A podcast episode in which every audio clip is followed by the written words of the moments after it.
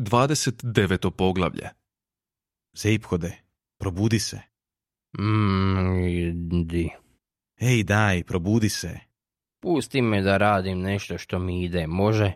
Promrmljao je Zeiphod i otkotrljao se od glasa na tragu san. Hoćeš da te udarim? Reče Ford. Jel bi te to baš jako veselilo? Upita Zeiphod bezvoljno. Ne. Ne bi ni mene. Dakle, čemu? Zašto? Ne tupi me. Zeiphod se sklupčao. Dobio je dvostruku dozu plina, Reče Trilijan gledajući kao dozgo. dva dušnika. I prestanite brbljati. Reče Zeiphod. Već mi je i onako teško spavati. Što ne valja slom? Hladno je i tvrdo. To je zlato. Reče Ford. Uza zadivljujući baletni pokret, Zeiphod je naglo ustao i zagledao se u horizont, jer se zlatno tlo pružalo sve do tamo, u svim smjerovima, savršeno glatko i čvrsto. Sjalo je kao... Nemoguće je reći kako je sjalo, jer ništa u cijelom svemiru ne sjaji baš onako kako sjaji cijeli planet načinjen od čistog zlata. Tko je to stavio ovamo? Keftao je Zeiphod razrogačenih očiju. Nemoj se uzbuđivati. Reče Ford. To je samo katalog. Što? Iluzija. Reče Trilijan. Katalog. Kako to možete reći? Ovikao je Zeipu otpadajući na ruke i koljena te zureći u tlo. Gurkao ga je i bockao. Bilo je vrlo teško i pomalo mekano. Mogao je ostaviti trag noktom. Bilo je vrlo žuto i vrlo sjajno. A kad bi dahnuo u njega, dah bi mu ispario na onaj vrlo poseban i čudan način na koji dah isparava s čistog zlata. Trilijan i ja smo se osvijestili prije nekog vremena. Reče Ford. Vikali smo i urlali sve dok netko nije došao. A onda smo još vikali i urlali dok im nismo dojadili, te su nastavili u katalog planeta da nas nečim zaokupe dok ne budu spremni za nas. Ovo ti je sve senzo vrpca. Zeipod je ogorčeno zurio u njega. Ma sranje. Reče. Probudiš me iz mojih sasvim pristojnih snova da mi pokažeš nečije tuđe. Nadureno je sjeo. Kakve su ono doline tamo? Upita. Bar kod. Reče Ford. Pogledali smo. Nismo te htjeli prije probuditi. Reče Trilijan. Zadnji je planet bio do koljena prekriven ribom. Ribom. Neki ljudi vole čudne stvari. A prije toga Reče Ford.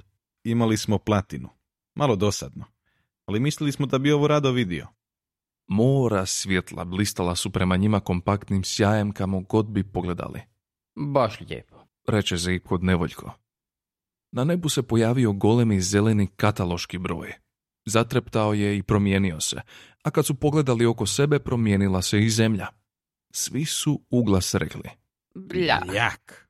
More je bilo ljubičasto. Plaža na kojoj su stajali sastojala se od sičušnih žutih i zelenih kamenčića, vjerojatno silno dragocjenog drago kamenja. Planine u daljini djelovale su mekano i uzbibano ružičastih vrhova.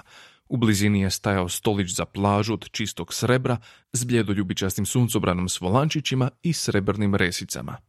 Na nebu se pojavio golem znak zamijenivši kataloški broj. Pisalo je kakav god vam bio ukus, Magrathea vam može poslužiti. Mi se ne pravimo važni. A petstotina posve nagih žena padobranima je palo s neba. U sljedećem trenutku scena je nestala i ostavila ih na proljetnoj livadi punoj krava, Au, reče Zeiphod. moji mozgovi. Hoćeš nam ispričati o tome? Upita Ford, Aha, okej. reče Zeiphod. Te su sve troje sjeli i ignorirali scene koje su dolazile i prolazile oko njih, Ja mislim ovako. reče Zeiphod. Što god se dogodilo s mojim umom, ja sam to učinio. I to sam učinio tako da vladini testovi to ne mogu otkriti. A ni ja sam nisam smio doznati ništa o tome. Prilično ludo, ha? Drugo dvoje kimne u znak odobravanja. Pa si mislim, to je to tako tajnovito da nitko ne smije znati da ja to znam. Ni galaktička vlada, pa čak ni ja sam. A odgovor je da ne znam, naravno. Ali sam zbrojio dva i dva i mogu pokušati pogoditi. Kad sam se odlučio kandidirati za predsjednika?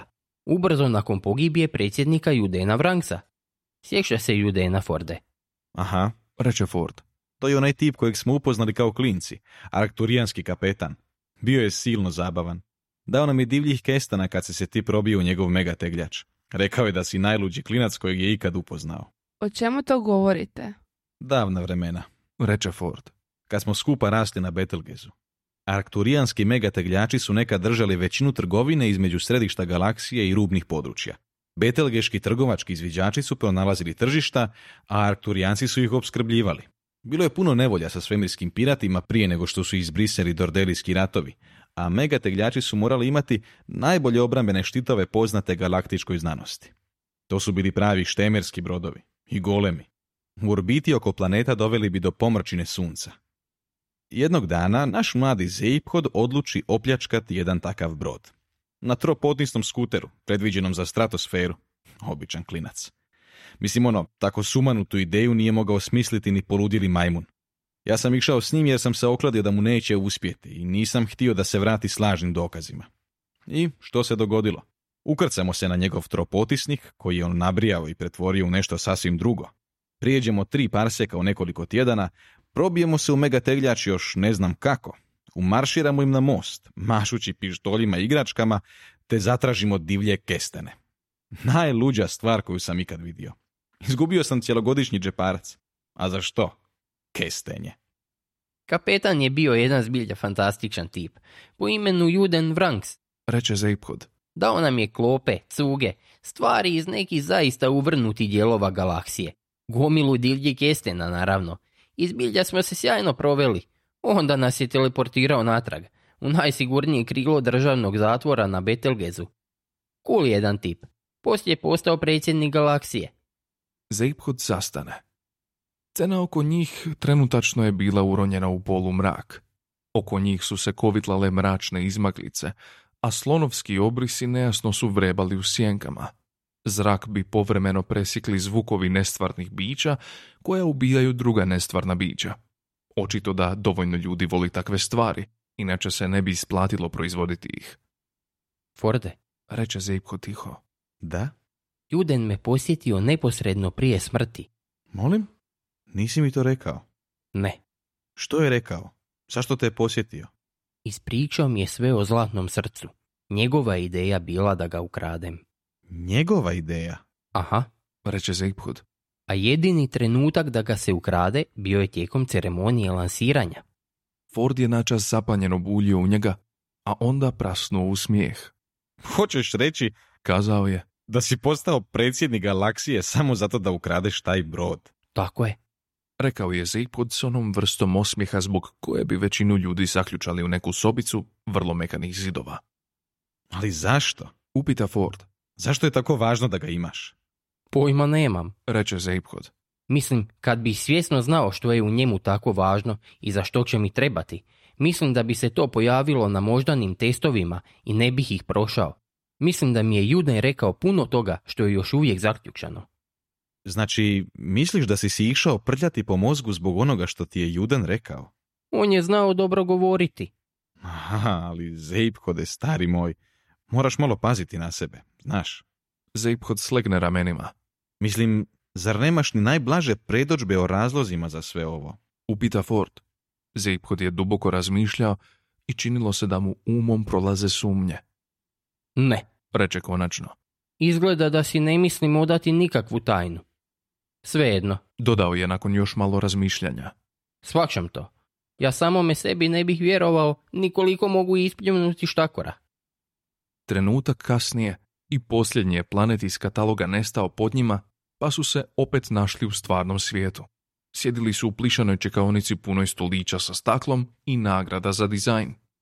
Pred njima je stajao visoki magratejac. Miševiće vas sad primiti, rekao je.